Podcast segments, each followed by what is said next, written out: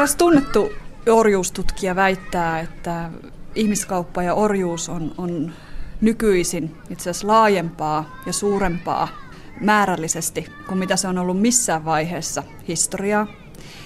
Väitetään, että, että maailmassa on kaksikymmentäseitsemän miljoonaa orjaa parhaillaan. Heistä suuri osa on nimenomaan näitä ihmiskaupan uhreja. Tämä koskettaa sekä naisia että miehiä, mutta näyttää siltä, että enenevässä määrin tunnistetaan myös alaikäisiä ihmiskaupan uhreja, siis lapsia, joita käytetään paitsi seksuaalisesti hyväksi, myöskin työperäisesti hyväksi ja erityyppisessä muussa toiminnassa, kuten kerjäämisessä ja rikollisessa toiminnassa, eli heidät pakotetaan esimerkiksi tekemään taskuvarkauksia. Ylitarkastaja Venla Roth, vähän aikaa sitten Europol löysi ja vapautti suuroperaatiossaan kolmekymmentä romanialaislasta ihmissalakuljettajilta. Mikä on sinun arviosi, että mitä näille lapsille olisi tapahtunut, jos heitä ei olisi vapautettu? Näiden lapsien kohtalo todennäköisesti olisi ollut se, että he olisivat joutuneet jatkamaan tässä hyväksikäytössä ja heistä olisi, olisi irti revitty kaikki se, mitä, mitä heistä irti revittävässä on, ja sen jälkeen heidät olisi heitetty pois, ellei sitten olisi tapahtunut niin, että he olisivat, olisivat niin epätoivoissaan olleet, että he olisivat riistäneet hengen itseltään. Tämänkin tyyppisiä tapauksia me tiedetään. Lapsen hinta Isossa Britanniassa kaksikymmentätuhatta euroa. Lapsen hinta Ghanassa vain parisataa euroa. Tytön hinta Intiassa seitsemästäkymmenestä viiteensataan euroa, riippuen ulkonäöstä ja iästä. Nämä viime vuosina paljastuneet luvut ovat tietysti vain suuntaa antavia, mutta yleinen käsitys on se, että ihmisen eli orjan keskimääräinen hinta on nykymaailmassa noin seitsemänkymmentä euroa.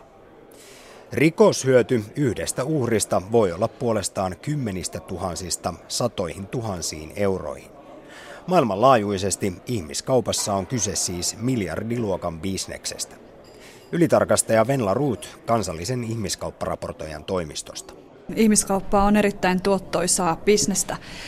Sen arvioidaan esimerkiksi Yhdistyneissä kansakunnissa olevan maailmanlaajuisesti kolmanneksi tai jopa toiseksi tärkein järjestäytyneen rikollisuuden tulonlähde. Ihmiskauppa ei kuitenkaan tosiasiassa liity pelkästään järjestäytyneeseen rikollisuuteen, vaan ihmiskauppaan voivat syyllistyä myös ihan tavalliset työnantajat, poikaystävät, aviopuolisot, sukulaiset, ystävät tai tuttavat. Huoran kohtalo se on kova, joka joutuu toisen määrrytmoilla olemaan. Tossahan ne on sitten, että kun on vallan ikäloppuja, ei huoltopoliisi niitä korjaa enää mihinkään pois, vaikka jäätyisivät tuontiin kadulle. Että tota, kun se nuoruuden ehkeys on lähtenyt, niin kyllä tosiaan huoltopoliisikin jättää rauhaan. Miten tämän, tämän päivän markkinat? Huoraveerit ja huorat kuolee nälkään, niitä on laumoittain kumpasiakin. Ja tota, niin toi. Että kymppi, se on kymppi vähän juu tota, niin se. Se maksu. Että multa se on jäänyt jo tämä koko turhana, koko touhu siis. Kannattamattomana hylännyt koko ammatin.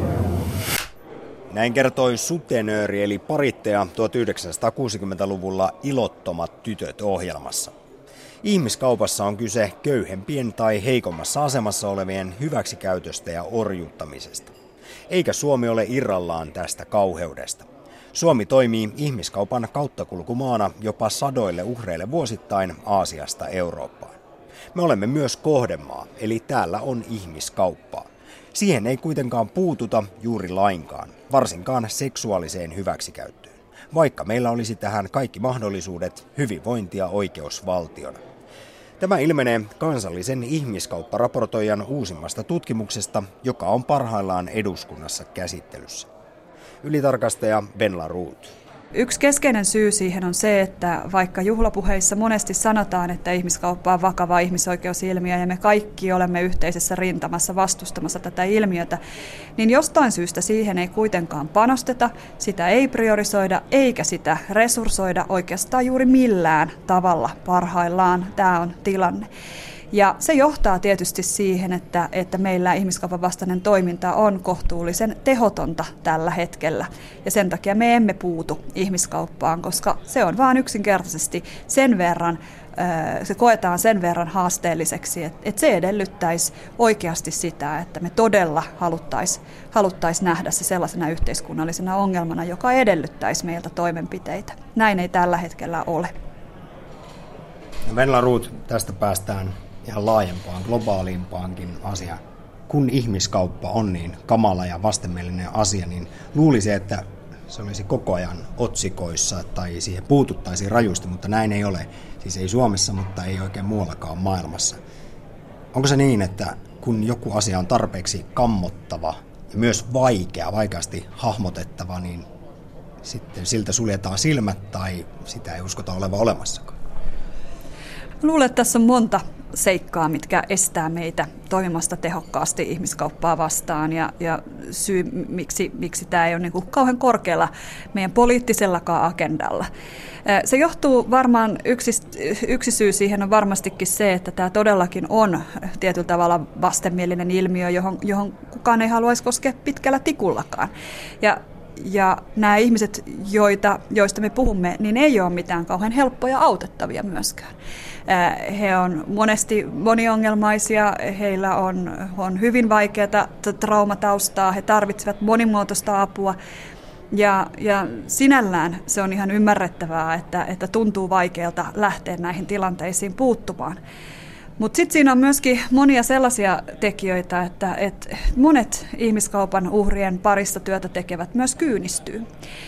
Kun he näkevät riittävän paljon, riittävän pahoja asioita, riittävän monta kertaa päivässä ja riittävän kauan, niin siinä kyynistyy sille hyväksikäytölle ja se yhtäkkiä nähdään ikään kuin normaalina asiana jossakin tietyssä kontekstissa.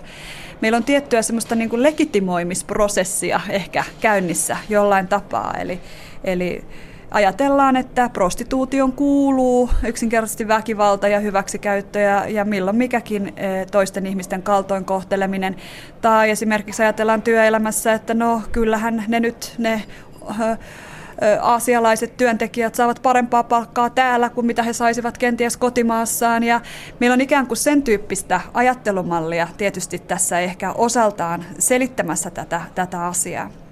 Tämän lisäksi Venla Roth näkee myös ihmisluonnon heikkouden tai pimeän puolen.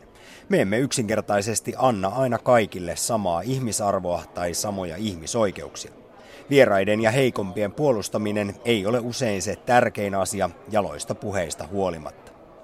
Venla Rothin mukaan Suomessa on edelleen myös harhaista lintukotoajattelua.